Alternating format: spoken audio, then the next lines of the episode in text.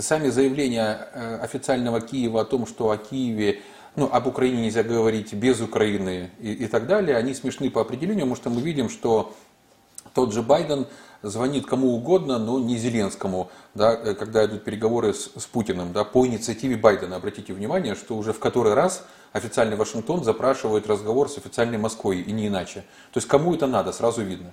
Почему так происходит? Ну, потому что украинский актив, он все более токсичен, штатам надо решать свои внутренние проблемы. Это объективно сейчас США, это Советский Союз конца 80-х. Да, вот страна, которая на самом деле сыпется, страна, которая разделилась внутри себя, и это хорошо видно.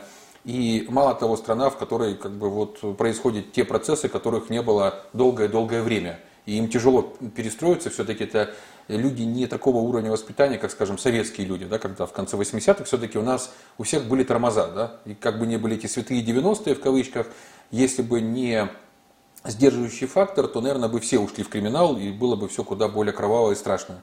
В Штатах же этих тормозов нет, и, естественно, люди четко высказывают свою позицию э, жестко и агрессивно. И обратите внимание, сейчас уровень поддержки того же Трампа, да, экс-президента, куда выше, чем у Байдена. То есть и для Байдена это тоже вызов, потому что он уже готовится к следующим выборам. Он сказал, что если еще будет жив и относительно здоров, то он примет обязательно в них участие.